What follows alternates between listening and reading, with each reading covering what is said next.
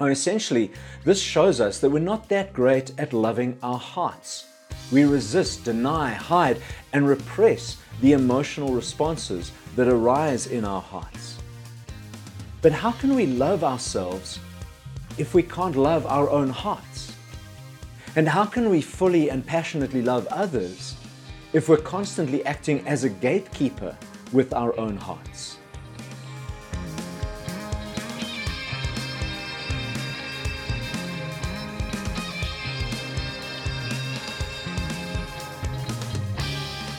Hello, everyone. I'm John, the founder and host of Evo Faith. If you're longing to be fully alive and to show up fully, authentically, and courageously in your life and relationships, then maybe Evo Faith is the space you need to nurture a vibrant, creative, and life giving spirituality. So, welcome to the Evo Faith podcast.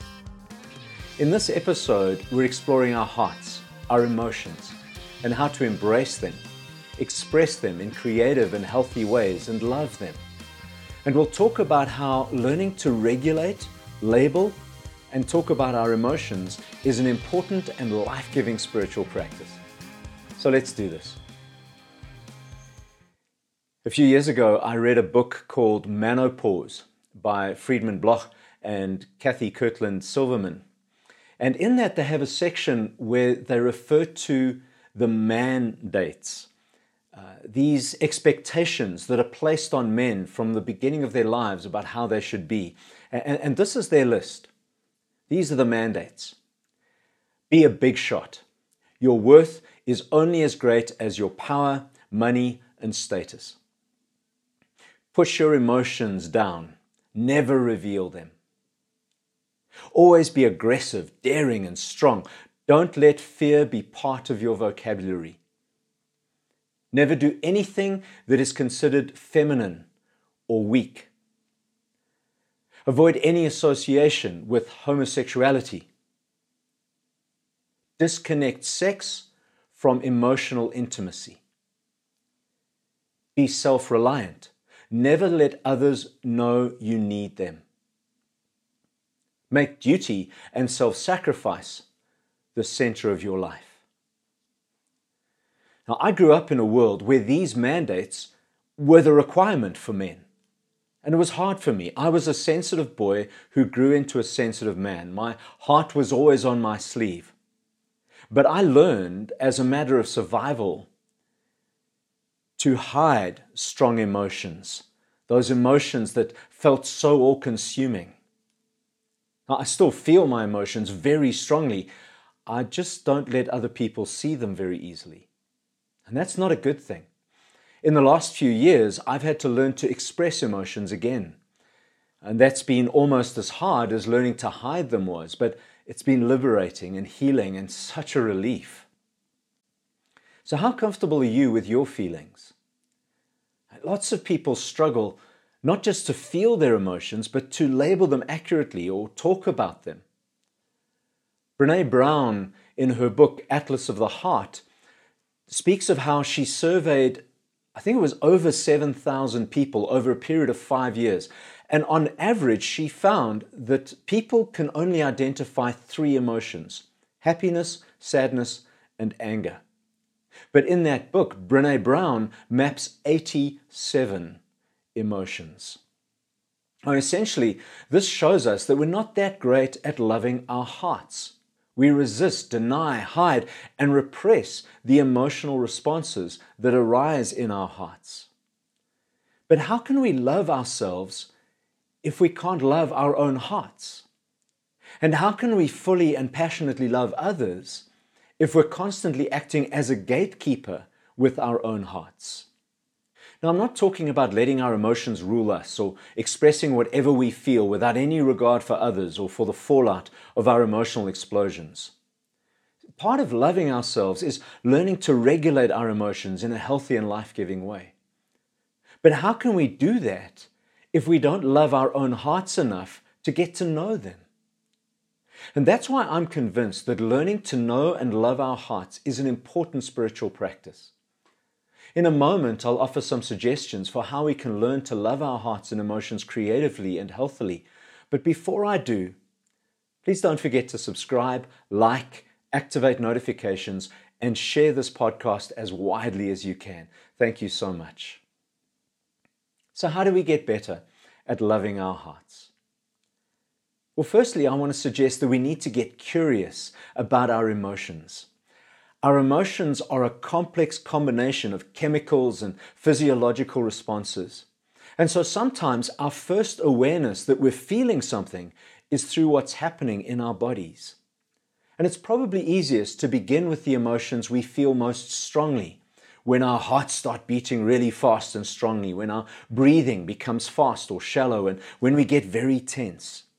And it can be extremely helpful to listen to those emotions and identify what triggers them. And then to get curious about how to navigate those triggers and regulate those strong emotions. So, so when we feel these things in our body, we know that something's happening emotionally. We can begin to track it and trace where those physiological feelings are coming from in terms of what's happening in us emotionally. And then we can begin to learn to label them and to, to be curious about what they are and what's triggered them and how to navigate through them.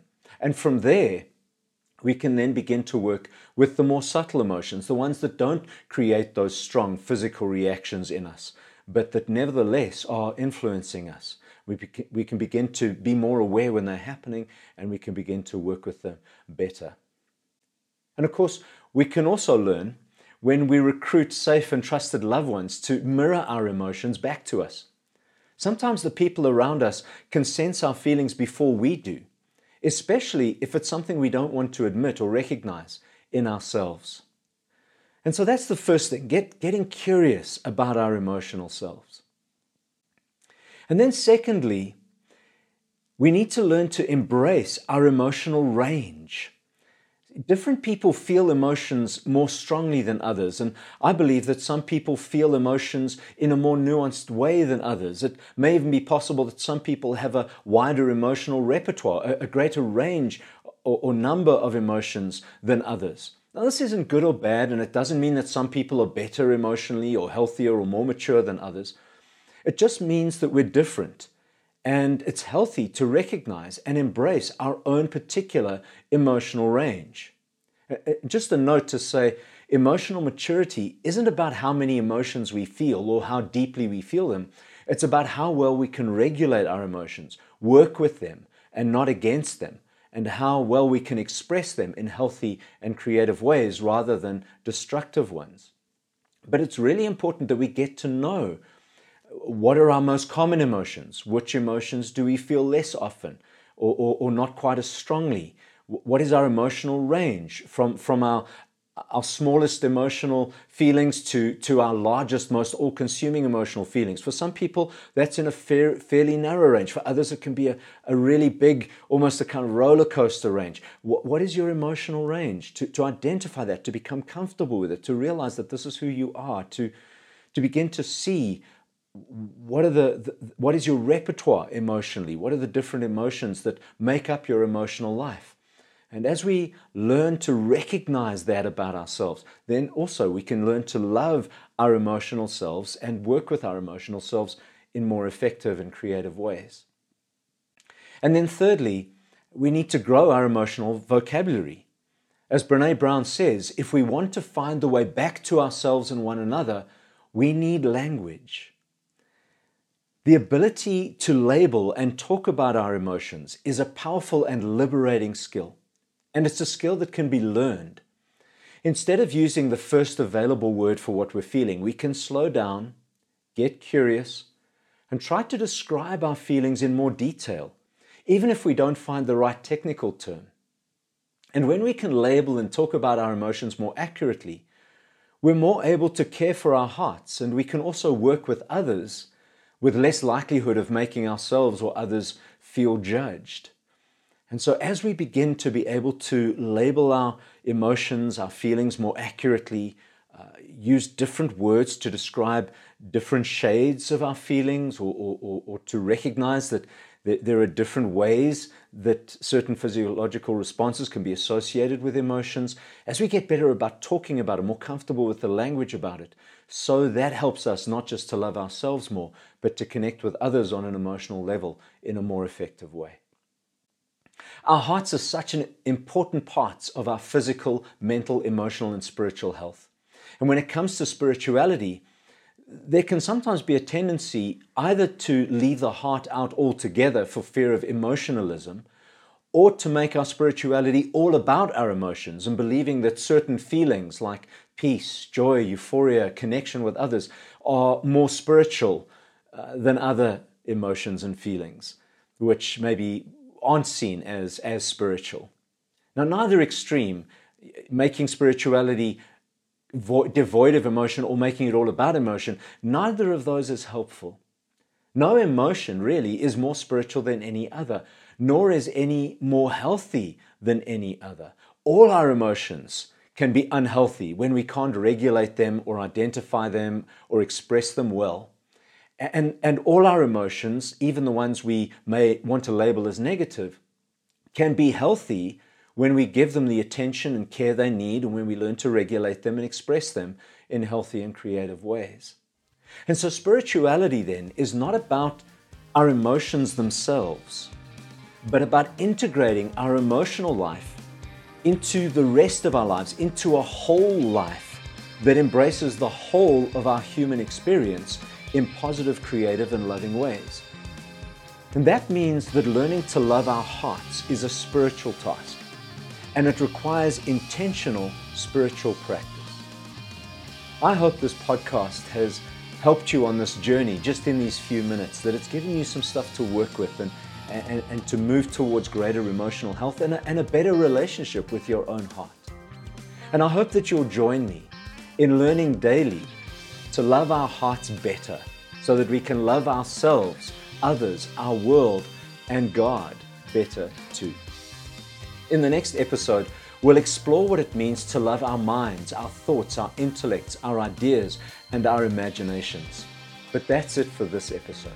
Thank you for listening. Thank you for watching. And I'll catch you next time.